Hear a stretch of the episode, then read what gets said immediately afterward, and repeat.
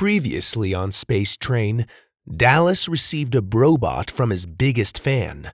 The brobot quickly became Dallas's best friend, but it was too good to be true. The brobot was actually sent by the Rocket Man, and it soon started trying to break the space train apart. The cadets teamed up to fight back, but it was ultimately Blobby that stopped the robot. After their battle, the space train reached its next destination, Blobby's homeworld, Gorf. And now for Season two, Episode six, Gorf. The Purple Rocket Podcast presents... Space Train. It's time to be the hero, rising like you've never seen, like you've never seen. We're looking for a hero, shining just like in a dream, just like in a dream, dream.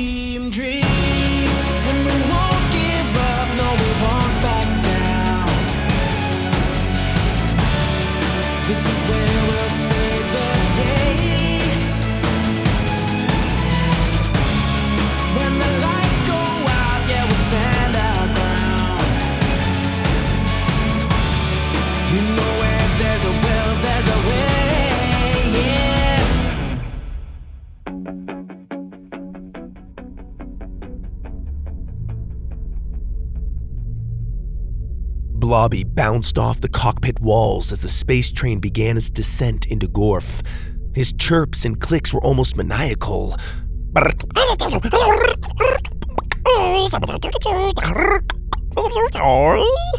Jeez, take it easy, Blobbert, Dallas laughed. Save some energy for the reunion. Oh, oh, oh, come on, look at this. You gooped up my new hat. Oh, darn it, Lydia said sarcastically.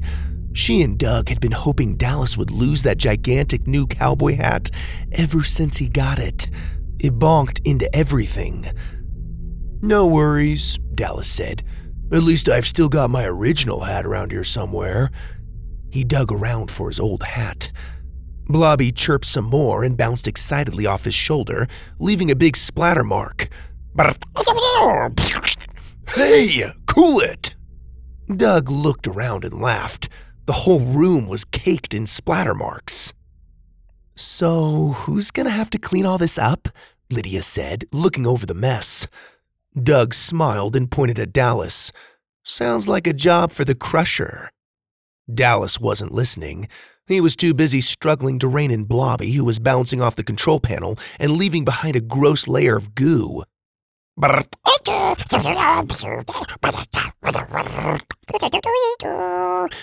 Blobby, slow down! No! He finally caught the little creature as it tried to zip by his ear. Blobby vibrated excitedly in his hand. I gotcha. I know, dude. I'd be excited too. This'll just be a quick in and out, right? Blobby chirped some more, but seemed to avoid the question. Doug and Lydia exchanged a concerned look. Is there anything we should know about your family, Doodlet? Dallas asked.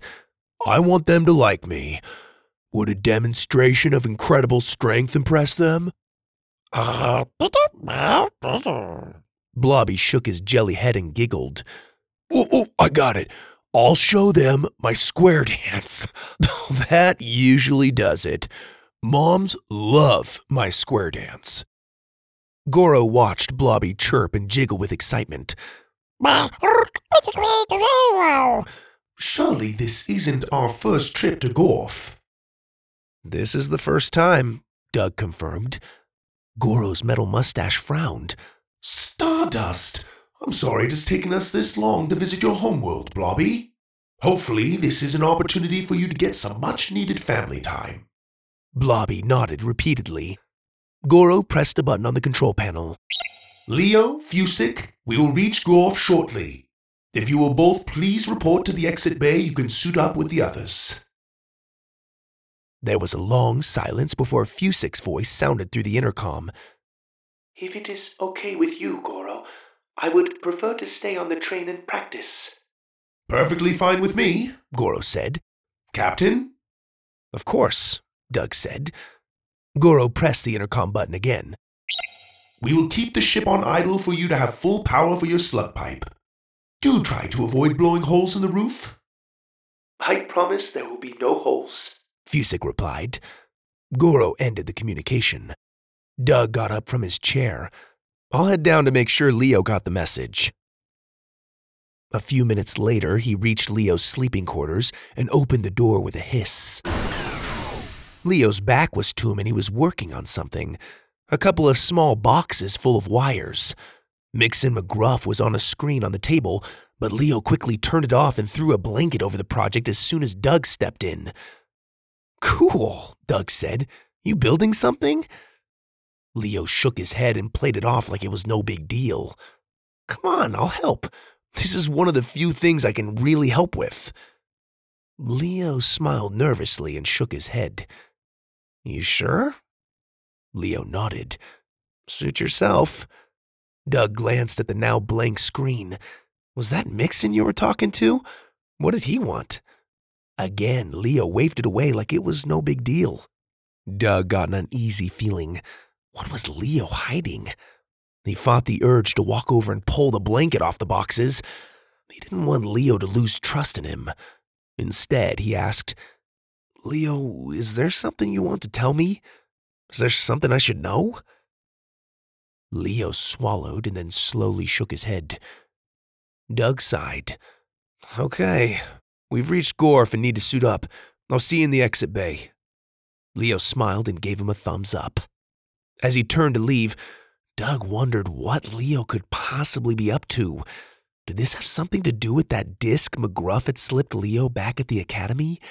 Or maybe that quick pit stop by that store on Schnauzheim?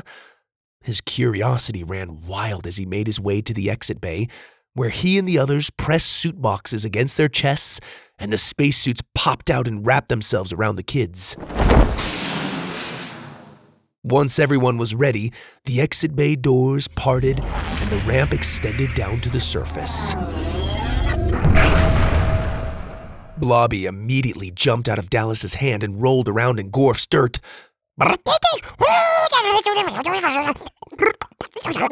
Hey, Blobby, be careful! Dallas rushed after him. You're gonna look all filthy for the reunion. Oh, no, dude, you look like a dirty loogie. Stepping down the ramp, Doug was struck by how beautiful Gorf was. It was green, lush, and looked like a heavenly slice of earth with a cool, swampy vibe. Given Blobby's shape and demeanor, he had imagined a much grosser orange planet surface. But most of the terrain was thick with jungle-like vegetation. The dirt was dark and purplish-brown. The surrounding mountains were tall, green, and would occasionally curve and touch at their peaks, creating gorgeous circular formations at the top. Moss, vines, and stringy slime hung from the trees, and there were strange slimy eggs of various colors dangling from the canopies like giant grotesque fruit. A mesmerizing orange sunset painted the sky above and seemed to match the color of Blobby's jelly body. Blobby bounced up and down when he saw the homes. Perfect mushroom-shaped homes. They were silver and reflected the orange sky like mirrors. Many of them had green flowering vines winding up their base, and most had at least some strands of slime stretching up their sides.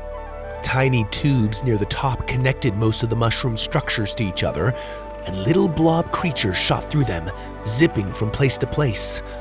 As soon as Blobby saw them, he went ballistic.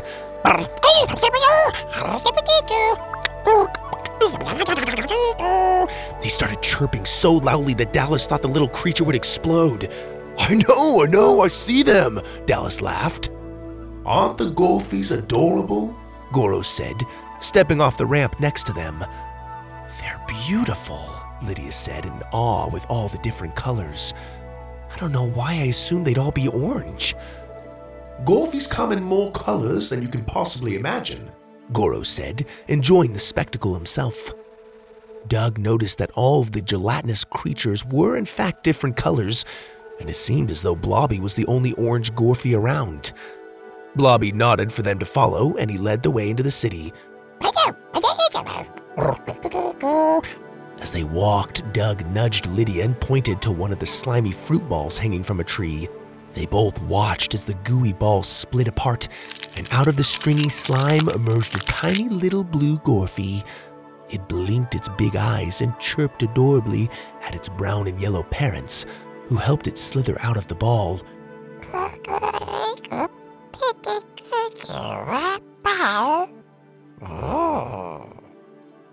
Blobby, are you sure I shouldn't have worn the other belt? Dallas said nervously. This one doesn't shine as much. He buffed the belt with his spacesuit for the hundredth time, but still wasn't satisfied. Blobby smiled and shook his head. But his reassuring chirps didn't put Dallas at ease. Dallas was looking more anxious with every step he took. All around them, Gorfies were stopping to look at them. The chirping chatter quieted as cute Gorfie families turned their attention to Blobby and the cadets and stared in amazement. Colorful blobs stopped zipping through the tubes and instead oozed out and took form on the ground to witness the newcomers. Blobby just smiled at them and appeared to wave. Leo pointed to the gathering Gorfies, pointed to his eyes, and then shrugged. Good question, Doug said. I'd like to know why they're staring at us too. Maybe they've never seen humans before, Lydia said. Blobby, do you know where your family is? Blobby nodded excitedly and then waved them further down the road. Their little jelly friend stood out among the crowd, not just because he was the only orange Gorfie or the fact that he'd strolled in with an entourage of space cadets and a robot conductor, but because his energy level was significantly higher than the Gorfies around him. All the other Gorfies seemed more relaxed and easygoing. In comparison, Blobby looked like a spaz. As if to emphasize this point, Blobby saw a stand of brown spiky fruit he'd obviously missed, dove into it, and started devouring it with a vengeance. The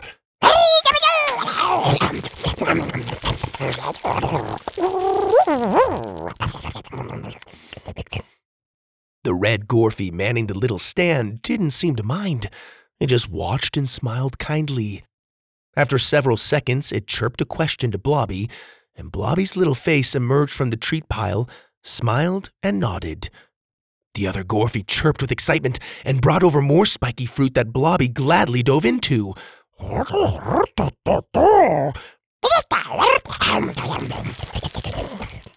Dallas walked over and gave the spiky fruit a sniff through his helmet's scent vent. It smells chocolatey. He broke one open, and a silky chocolate liquid pooled in half the shell. Mmm, this looks like it'd be really good on an ice cream sundae. May I? The Gorfie nodded happily, and Dallas filled a bag with the fruit. Doug liked Gorf. It was majestic, weird, and refreshingly friendly. It was the kind of place he'd like to visit for vacation if they ever had time off. He took an outstretched flower from a Gorfie and handed it to Lydia. It looked like a swirl of cotton candy, covered in colorful pink and blue petals. Lydia took it and smelled it through her helmet's scent vent. Mmm, smells sweet. She smiled and raised her eyebrows. Why, thank you. You're welcome. Doug felt a little flutter in his stomach.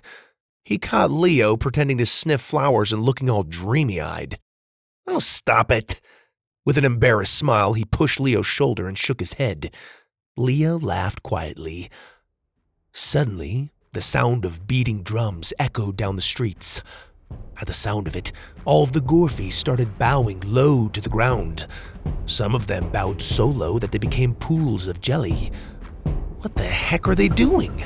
Doug wondered aloud, watching as thousands of colorful blobs lowered their jelly heads. I think they're honored by our presence, Dallas said with a smirk. He almost started his flexing routine, but was quickly stopped by Lydia. Please don't. She nodded to Blobby, who wasn't bowing. Instead, his excitement bubbled up even more, and he was bouncing up and down, chirping joyfully.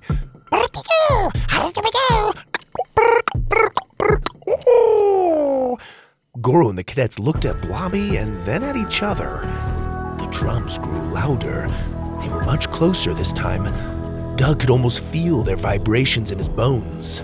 Something was approaching. A large carriage was coming towards them. Doug squinted up at it. There was a procession of big drums being pounded by Gorfies that bounced up and down on them. And just beyond them was something that made Doug do a double take. What are those things? He muttered. I believe those are Hephrisies, Goro said. A breed of creature reserved for the servitude of the noble class. Strong, fiercely loyal, and very, very old. Doug could see them clearly now. Several huge creatures that looked like saber-toothed tigers made of trees. They stepped to the beat of the drums.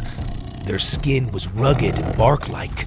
Their sinuous muscles a bundle of intertwining roots. A crown of brownish-green leaves formed their manes. They purred and growled through their moss-covered wooden fangs, and their eyes glowed a brilliant green Doug had never seen before. In any other setting, these beasts would be terrifying, and just the sight of them would be enough to make the cadets reach for their blasters. But somehow, here on Gorf, the creatures felt peaceful and stoic. Somehow, Doug felt assured they would do him no harm. All of these Hephrisies, as Goro had called them, were connected by thin, stringy roots that trailed back to a slimy ball carriage. And in that carriage was a row of colorful Gorfies.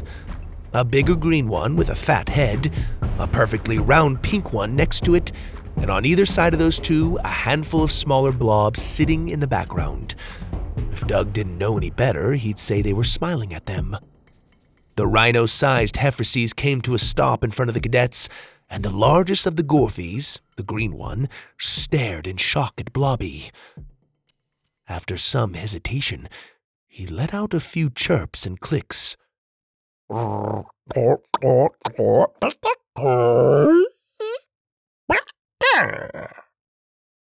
Blobby nodded and chirped back.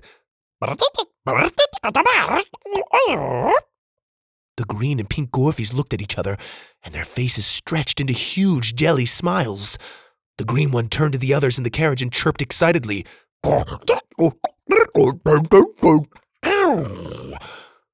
Almost instantly, Blobby sprang off the ground and started bouncing up and down the row of Gorfies in the carriage, splattering them with affection.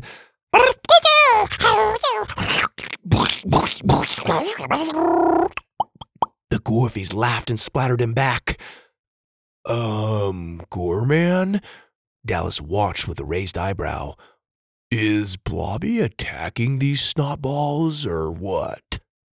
Goro's screen mouth displayed a smile. No, Dallas, this is a happy reunion. Blobby and his family are together again. His family? Dallas looked back at the splatterfest with a mix of surprise and sadness. Does everyone on Gorf ride around on those things? Lydia asked, pointing to the slimeball carriage. I don't believe so, Goro said. It would appear that Blobby's family is Gorf royalty. There's really only one way to be sure. Goro proceeded to chirp and click Gorfish, and the big green Gorfie pulled away from the celebration long enough to reply.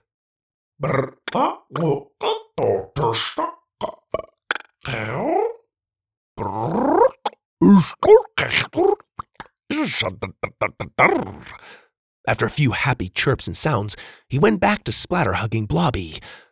Goro turned back to the cadets. It is confirmed. This is the Gorf royal family, and our Blobby is the prince. Doug's jaw dropped. Blobby a prince? Our Blobby is royalty, Lydia laughed. Leo shook his head in disbelief and gave an exaggerated bow. Dallas continued to watch the reunion sadly. My Blobby. The round pink blob next to the green one excitedly chirped and clicked to the Gorfie surrounding the carriage. As she finished her last chirp, every Gorfie in the city burst into cheers. They jumped up and down. They filled the air with happy gibberish. There were so many bouncing around that Doug thought it looked like it was raining colorful bouncy balls. Even the stoic Hephrisies let out celebratory roars. Blobby's family insisted the cadets ride with them, so they climbed aboard and the Hephrisies turned the carriage around and headed back towards the palace. The whole ride over, the royal Gorfies splattered Blobby with hugs and kisses, chirped jokes, and jiggle laughed. With so much joyful splattering going on, Doug and the others were soon covered in colorful splatter marks. The cadets stared up in awe as they reached the palace at the edge of the city. A giant slimy blue ball bulged out of the canopy of an enormous tree. Colorful tree eggs hung from strands of slime, and strange reptile birds roosted in the upper branches. Blobby bounced up and down when he saw it. As the carriage came to a stop, the green blob chirped a few words to Goro. The green one has introduced himself as the Gorf King, Goro translated, and the pink one is the queen. They would like us to follow them. As instructed, he and the others hopped off the carriage and followed the Gorf royal family into the giant tree ball. The inside was bright, round, slimy, and beautiful. The curved rooms were full of strange slimy decorations and travel tubes that went from room to room. The Gorfy King jiggled out of his family huddle and chirped to the cadets. The king offers his sincerest gratitude for bringing their son home, Goro translated. They thought he had been lost forever. He says you cannot imagine the joy they are feeling. Oh, we can imagine, Lydia said, looking over all the splatter marks on her spacesuit. What do you mean, lost forever? Doug said. How did they become separated in the first place? Goro relayed the message and listened carefully while the king explained. Goro's middle eyebrow shot up. Interesting. Apparently, Clay Bogan, the ruler of the Claymen and member of the Class of Exiles, tried to strike a deal with the Gorfies. He wanted to trade his triangular robot Tylons in exchange for an enormous sum of Gorf's water. As I'm sure you remember, Claymen need the water to keep their form and make new clay creations. As if it were yesterday, Doug remembered being on Clay Bogan's Comet base and seeing the giant sacks of water. Goro continued. The Gorfies refused Clay Bogan's offer, and as a result, Mister Bogan took Blobby prisoner and held him ransom. He said the only way he would return Blobby was if Gorf surrendered their water. But we defeated the Claymen, Dallas said, and freed Blobby. He was in the prison cell next to me. We broke out together. Why didn't Blobby tell us all this? Lydia asked, stunned. Goro's gears shifted uncomfortably. If I am being completely honest, I have not had much success understanding Blobby myself. His accent and slang do not register well with my translators. His father speaks much clearer Gorfish. From what I can gather, Blobby is somewhat of a black sheep in his family. He is different and a little bit of a rebel, but well loved by his family and his community nonetheless. I will ask him why he didn't try to get home sooner. He faced Blobby and let out some clicks and chirps.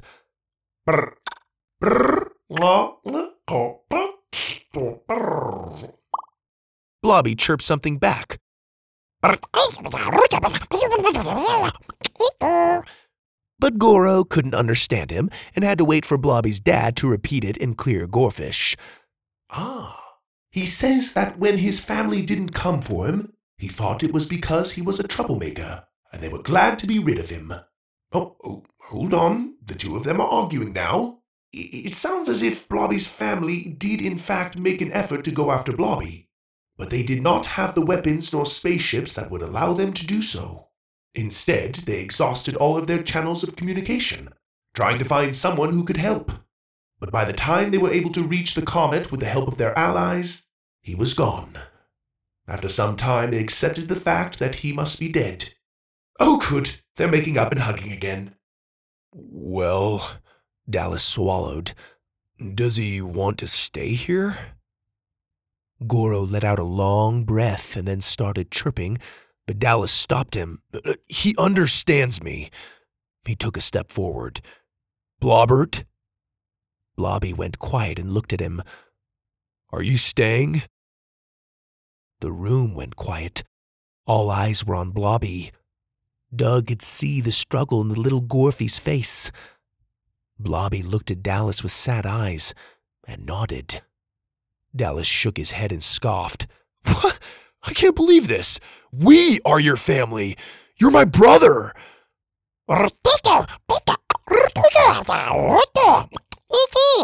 Blobby chirped up at him. No, no, no, no, don't you start with me. Who was it that broke you out of that prison cell? Huh? Me. Who was it that let you splatter all over his shoulder twenty-four seven? Me. Who was it that fed you five million chocolate bars? Me. Dallas's eyes were clearly wet with tears. He frowned and held up his arms. Welcome home, little bro. I'm sorry we weren't good enough for you. With that, Dallas walked away. Slumped over, Blobby watched him go and chirped sadly. That evening, the royal family threw the biggest celebration Gorf had ever seen.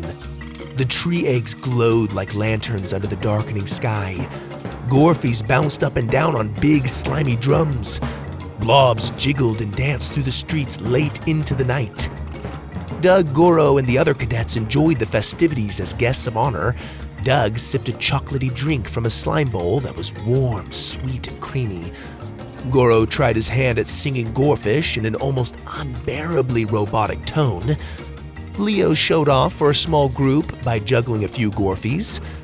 Lydia was following the Gorfy Queen around, pointing to objects and asking what they were called in Gorfish. Every time she butchered a word, the sweet pink queen would shake her jelly head and click and purr a little slower. When she got a word right, the queen would bounce up and down happily. From the shadows of a nearby tree, Dallas sat back against the trunk, arms folded, scowling at the party.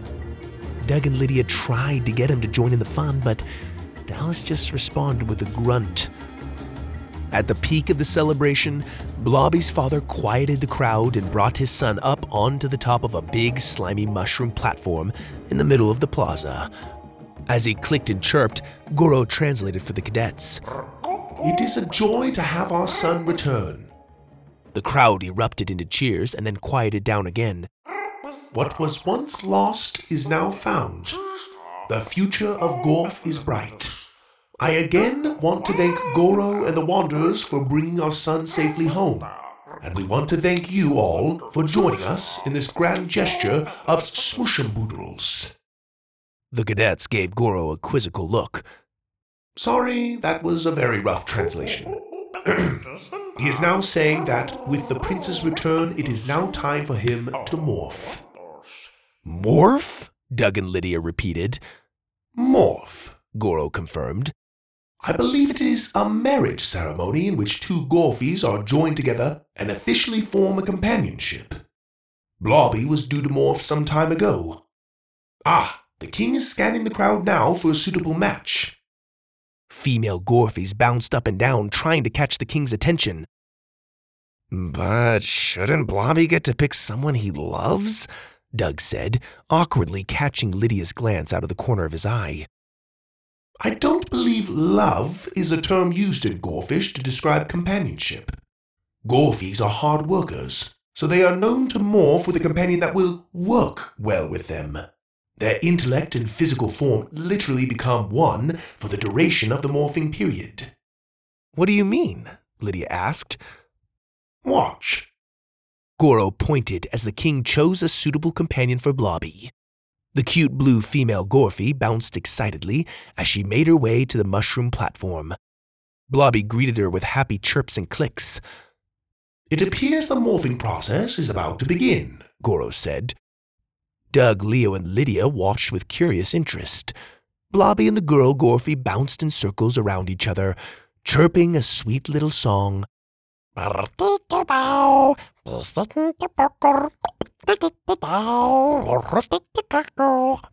Until seconds later, they slammed into each other, twisted through the air, and then landed on the platform, stuck together. Doug and the cadets' eyes bulged. The two Gorfies looked like their sides were gelled together. They looked like a little two-headed jelly blob. The Gorfy crowd cheered and danced. Wait, they're literally stuck together? Doug said, his nose scrunched. For the duration of the morphing period, yes, Goro said. This is how Gorfies become companions. They literally share a mind and physical form for a time. Leo pretended to point to a watch and then shrugged. The morphing period varies, Goro answered. It could last weeks, months, or even years. However long it takes for these two Gorfies to work as one. They must share each other's burdens, sorrows, joys, and physical ailments. Whatever he feels, she feels, and vice versa. This is the only way for a Gorfie couple to truly understand each other and maximize their potential. Their gifts are magnified, their weaknesses ideally subdued with the help of the other. Together, they are stronger. If I may say, it is somewhat similar in function to the connector back at the academy. Its purpose is to further unite you as a team and combine your strengths for the greater good. Whoa, Doug said under his breath. He couldn't imagine being literally stuck at the hip with someone. He really liked Lydia, but he imagined if someone made them link arms for a few months, they'd drive each other nuts. Soon after the morphing ceremony, the festivities came to an end and the Gorfies bounced back to their homes. The Gorf royal family put Goro and the cadets up in their nicest mushroom guest house. Doug slept like a baby in his soft cocoon bed. It was the first good sleep he'd had in days. Usually the thoughts of all the intense battles and missions they'd completed kept him up. He'd run through his choices as captain over and over and over, picking everything apart and wondering how he could have done things better. He also couldn't help but replay the things he'd said to Lydia and wondered whether he sounded like a doofus or not. But this night was different. There were no explosions, no killer robots, no mind building. Just bliss in a world full of joy and natural wonder. When he awoke the next morning, the Gorfie royal family was waiting for them in the dining room, sitting at a table with more bowls of strange but delicious food. Blobby and his companion bounced into the room, practically tripping over themselves and chirping intensely at each other. They were clearly hashing something out.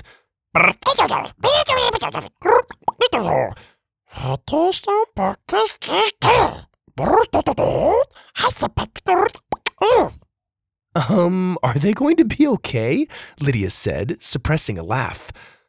I have no doubt, Goro said. They're just discussing how to better move around together without tripping and landing on each other's face. Apparently, Blobby's companion has a longer hopping stride, and Blobby is holding her back. Doug watched as the two Gorfies worked out their issue, smiled, and then seemed to squeeze each other in a jelly hug before joining everyone at the table. The last to arrive was Dallas. His head was down, and he was holding his original cowboy hat. The room went quiet as he walked over and set the hat in front of Blobby and his companion. Congratulations, he said, face red, cheeks wet with tears. I want you to have this, so you always remember me. Blobby shook his head vigorously and pushed the hat back towards Dallas. No, dude, I mean it, Dallas insisted. It's yours. Please. He looked around and nodded. Look, I get it. You live in an awesomely weird place full of chocolate balls. You're a prince, for crying out loud. And you just found yourself a sweet honey. Can't compete with that. And I just, I just want you to be happy, little dude. Blobby and his companion smiled and then sprang up from the table and splattered Dallas with a hug. When they pulled away, Dallas went to wipe away his tears and forgot he was wearing a helmet. His hand clunked against his head bubble and he tried to play it off as a salute. See you around, Blobbert. He looked at Goro and the cadets. I'll wait for you guys back on the train. Blobby watched his best friend go with big, sad eyes.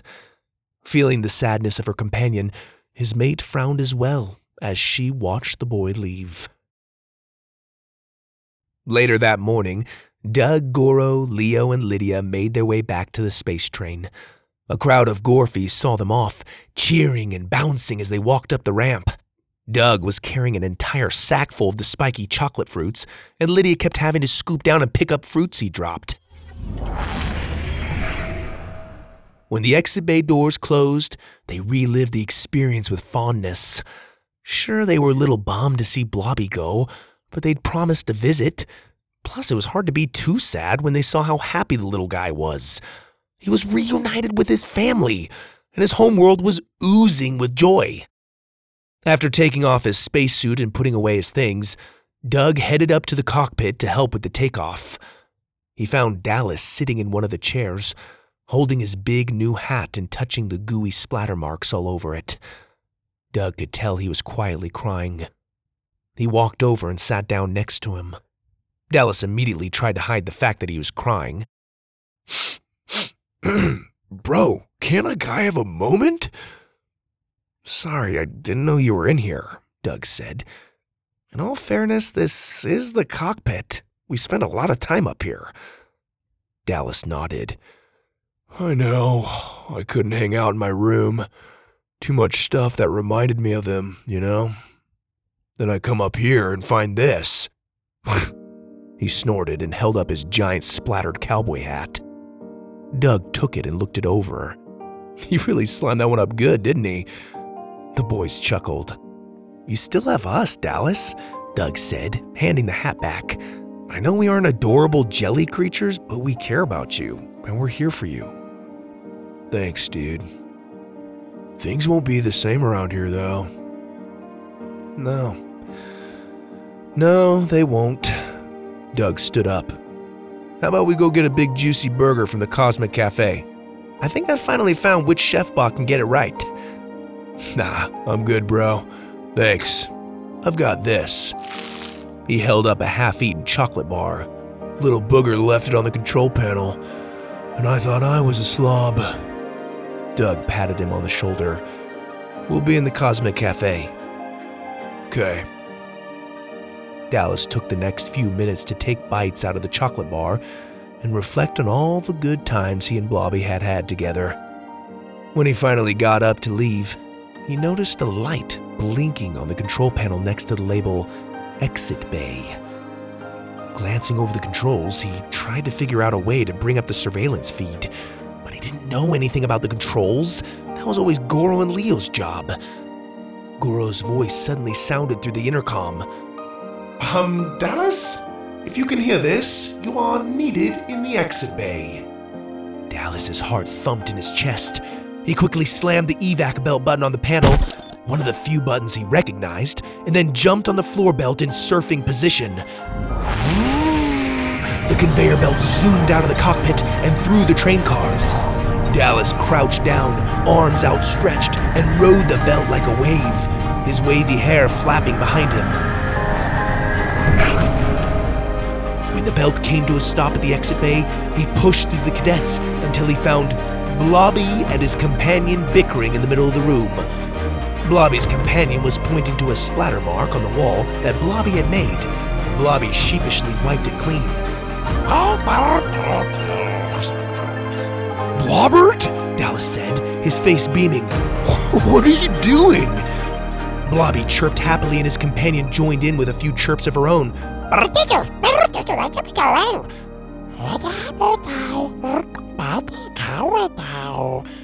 Dallas waved his hands frantically. I, I don't, I don't actually know what you're saying. Somebody please help me out here. Goro's screened mouth grinned. I think what Blobby is trying to say is that he and his family would like to live aboard the space train for a time. Are you serious? Dallas squeezed the jelly duo and their eyes nearly popped out. Yes, yes, oh man, sick. Wait, his family?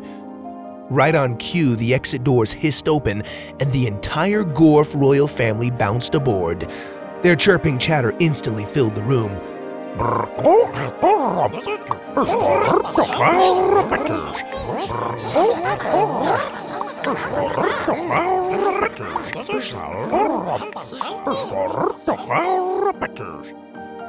Dallas threw out his arms.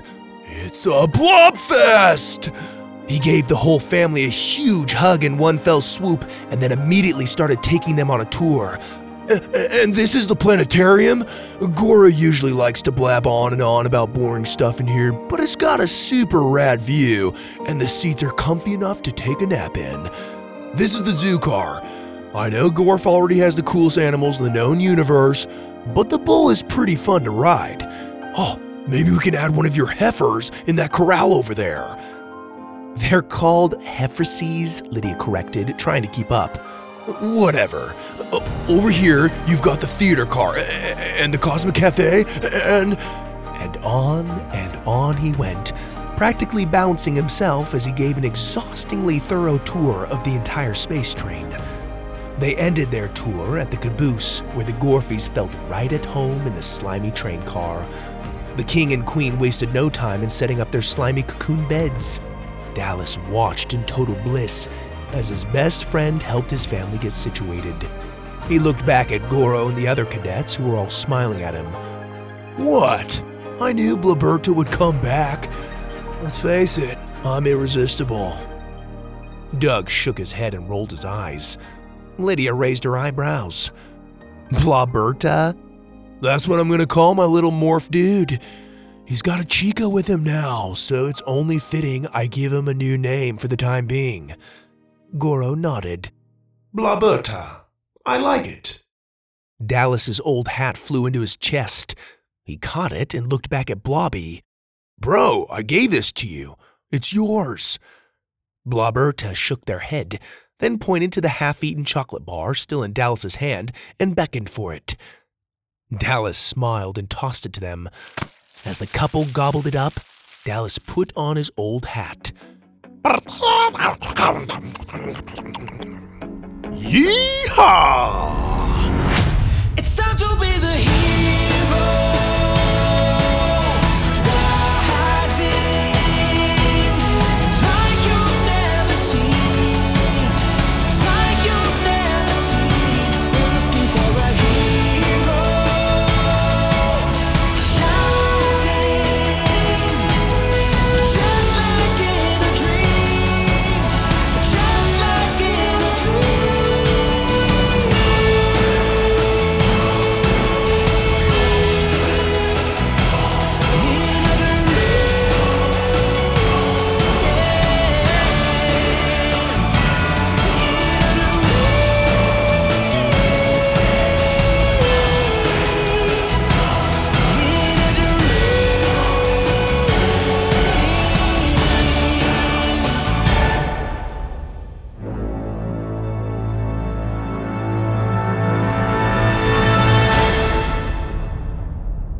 Woo! Okay, Rocketeers, I made it through there. Uh, you could probably tell I was losing my voice big time trying to narrate that episode. Excuse me. We were sick in this family this last week, and I believe we had the virus, so I am still recovering uh, my voice, so thank you for bearing with me. I really had fun with this episode. I was looking forward to going to Gorf and checking out where Blobby came from and meeting his family. And I was writing this story, I had this awesomely hilarious visual of Dallas slapping the evac belt button and then dramatically surfing the belt through the train with his hair like whipping behind him. Oh my gosh, I just, I couldn't resist. I couldn't resist. I had to do it. Uh, and then the caboose at the end kind of being this little in-law suite, right? I hope you guys liked that episode. I had a lot of fun writing it. Uh, thank you, Mom Roxanne, for cleaning up the story for me. She always makes a bunch of awesome edits. She's the best. I want to remind everyone that you can now rate the podcast on Spotify, so please do that if you're a Spotify listener. You can't leave a review, but you can leave stars, so if you wouldn't mind leaving a five-star review, I'd appreciate it if you feel it warrants it. If you feel it warrants a one-star review, please just stop listening to the podcast. Like, why are you still listening? I mean, come on. Anyway, but you can also now follow the Purple Rocket on Instagram. Heyo, you heard that correctly. It only took like five plus years. Um, and it's because I'm terrible with social media, Rocketeers. You guys, I, I'm, I'm not good at that. Uh, and my wife finally talked me into creating an Instagram page, which she will manage. Thank you, babe, for doing that, because I'm totally social media inept. So we plan on sharing Rocketeer artwork that you've sent me to showcase it for all the other Rocketeers. There's just so many cool drawings that I've received, just too good, too good not to share. So if you don't mind, I'm going to create like a Rocketeer gallery on Instagram. And parents, you can post your Rocketeer's artwork and tag uh, the Purple Rocket so we can add it to that gallery. I know my wife, I think, plans on, on sharing some other stuff too. So anyway, check it out on Instagram. The Purple Rocket Podcast is on there. I've also received some inquiries about Yoto. Am I pronouncing that right? It's got to be Yoto, right? Y O T O. Uh, there's these really cool audio players, these boxes. I've had some of you moms reach out and ask if there are any Purple Rocket Podcast cards uh, for their kids to put in those audio players that they can carry around with them. I did not even know what this thing was, you guys. I didn't know what it was. So I looked into it, um, and I've told some moms for the time being to just become, if they don't mind, to become a patron at the two dollars level, the minimum level. You can get access to the original M P three downloads of the episodes. I guess some moms are able to somehow make that work with their Yoto or U- Yoto player. How do I say that? Yoto. It's Yoto. It's got to be. So one of those moms actually told me I need to like reach out to Yoto to maybe provide them with content.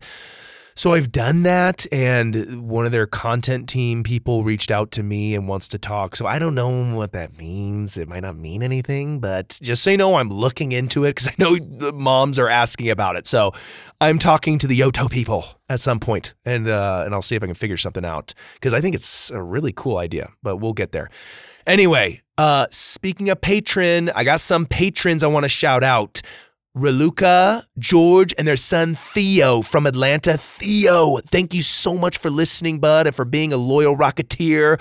Apparently, you keep asking when I'm going to make a movie.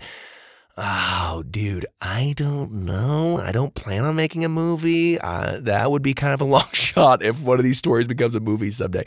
Although I think some of these stories would make a cool movie for the record. Like Digger, I think Digger would be a really cool movie. Some of these are pretty long, so they'd have to be like trilogies at least. But that's a good question. No plans for a movie yet, bud. But wow, you never say never, right? I also hear, Theo, that you love to tell stories and that you want to be a storyteller when you grow up, like Greg Webb.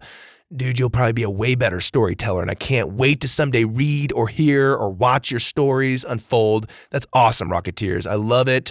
Storytelling is such a good skill. Uh, it'll help you with a lot of things, but I just, I love it. Practice telling stories to your family, Theo, and all you other Rocketeers. I love it. I also want to thank Jamie and his mom, Kelly, for listening. Jamie, thank you so much, bud, for supporting the show and for listening. I also want to give one more shout out to Ruben and Perry from Oxford, U K. I know Ruben is really into anime and Perry is into arts and crafts. That's awesome. Ruben and Perry, those are some great hobbies, uh, and you're from Oxford, so I'm guessing you listen to Winglings and really judge my terrible accent. It's okay. It's all right. I can take it. Okay. It's all good. But I love it. I love hearing that there are people listening from the other side of the world. It's so cool. And speaking of which, also want to shout out Mike, Kate, Eva, Lodi, and Audrey in Malaga, Spain. I'm a big fan of Spain, you guys. I lived in Spain for a couple years in northern Spain, everywhere from uh, Bilbao all the way over to A Coruña. And I love Spain. I adore Spain. Uh, and in case you haven't noticed, that was the first episode of Grandpa's Globe I did, and I did that for a reason. So anyway, shout out to you Spaniard listeners. So cool. And everybody that's listening from all over the place, different states, different countries. It's just fun. I love it. Rocketeers, one big Rocketeer family. I love it. I also want to share this awesome email I got from Garrett. Garrett said, I got a concussion when I was ice skating, and I thought the days were going to be really boring. Then I decided to listen to the Purple Rocket Podcast. I'm listening to Camp Dino for the second time while resting. Camp Dino is my favorite. My second favorite is Winglings. My third favorite is Digger. The one I'm currently listening to with my family is Space Train. The podcast makes me have a brighter day every day. Thank you for creating this podcast. It's my favorite podcast I've ever listened to, Garrett. Garrett, dude, you're awesome. I hope you're okay. A concussion's pretty serious. I hope you're recovering all right. Ice skating is pretty treacherous. I know from personal experience, I'm not a figure skater and I almost die every time I do it. Just kidding. I don't almost die, but it is, it is, it's fun, but you, you know, it takes some practice and I hope you're okay, Garrett. I'm sure that was not a fun experience getting that concussion, but it was scary, but I'm so, so glad that the podcast has helped you be calm and pass the time and has brightened your day. That's really special to me. Thanks, dude, for sharing that. I love it. I'm going to share a couple Apple reviews. This one says, your stories are awesome. I love this podcast a lot. And I listen to it often before bed. My favorite series is Grandpa's Globe. And I also noticed something in the series Life. Mister Tolbert is always the educator's name. I think I did that on purpose. I'm pretty sure I did that on purpose. I'm going to claim I did it on purpose. I, I just, it's been a while since I did a Life episode, but I'm almost positive that I put Mister Tolbert in there, who's not even a real person for the record. I know, you know, in case anybody's like, oh, did you really have Mister Tolbert as a teacher? I think I did have a Mister Tolbert. So maybe that was like, uh, I don't know, maybe I mashed a couple teachers' names together. And Mister Tolbert was an awesome English teacher in seventh grade, by the way. Awesome, awesome, awesome. Oh, I had so many good teachers, Rocketeers, so many good teachers. So many good teachers. I can shout out a million of them. I have, there's a special place in my heart for the teachers out there, including my wife who's teaching our kids here at home. It takes a special person to be able to do that. So I think you're correct. I've had reoccurring characters in Life episodes, and Mister Tolbert was probably one of them, but I couldn't tell you more than that because I can't remember a lot about him. This one is from Thomas, and it says, longtime listener, I've been listening since the first episodes. I've loved it for a long time. And he wrote long like that with a lot of O's. So that's how I read it in my head. And I still do. I love Camp Dino and Grandpa's Globe. Can you do a new series about Grandpa Boone? Can you tell us how he got this globe? I love that idea, Thomas. And I, I, I've kind of played with that idea before. I, I, I want to come back to Grandpa's Globe again for at least one more season. I don't know when, so I don't want to get your hopes up on anything, and I don't know exactly how everything's going to play out or what, but uh, I love Grandpa's Globe. Grandpa Boone, I mean, come on, he's so cool. I definitely want to come back to it, so thanks, Thomas, for the feedback, and thanks for being such a long-time Rocketeer since the beginning, man. That's five-plus years. Isn't it five years? Oh, man, I need to figure out when the heck we started this. Five years? Somebody, somebody help me figure that out. This last one is from Beb, and that's what it says. I'm just reading it. Beb, and it says, wow, I can't understand. How do you make a podcast so awesome? It's just the best ever. Oh, come on, Beb. You're awesome, okay? You're awesome. But thank you. Thank you. That's really nice. I I mean, I've helped. My mom makes it more awesome. Uh, I now am getting help editing the audio, which is, oh, thank you, patrons. Uh, that is a huge help. Um, and I and I just kind of go in there now and maybe add a few more sound effects, and then I do the music. But that has been so nice because for the first like hundred plus episodes, I was having to edit a bunch, and you know, I got some help with Knights of Spatula, which was phenomenally well done, the audio work. Anyway, I've had help, but I'm so glad the Rocketeers, you Rocketeers are enjoying it, and you guys are making it special. If it didn't, if I didn't have people reaching out and, and sharing their experiences, it probably wouldn't be as motivating to, to keep doing these stories. So thank you so much for sharing your, your feedback. I love it, Rocketeers. Keep those imaginations firing, okay? Go out, explore the world, be kind to others, include other kids uh, in your play, and just just be a good example, Rocketeers. Rocketeers are confident, they're kind, and we enjoy life. We we make life magical for ourselves and for those around us. It's one of the beautiful things about being a Rocketeer. You guys are amazing, so thank you so much. And be sure to check back for another episode coming to you soon. This is your host, Greg Webb.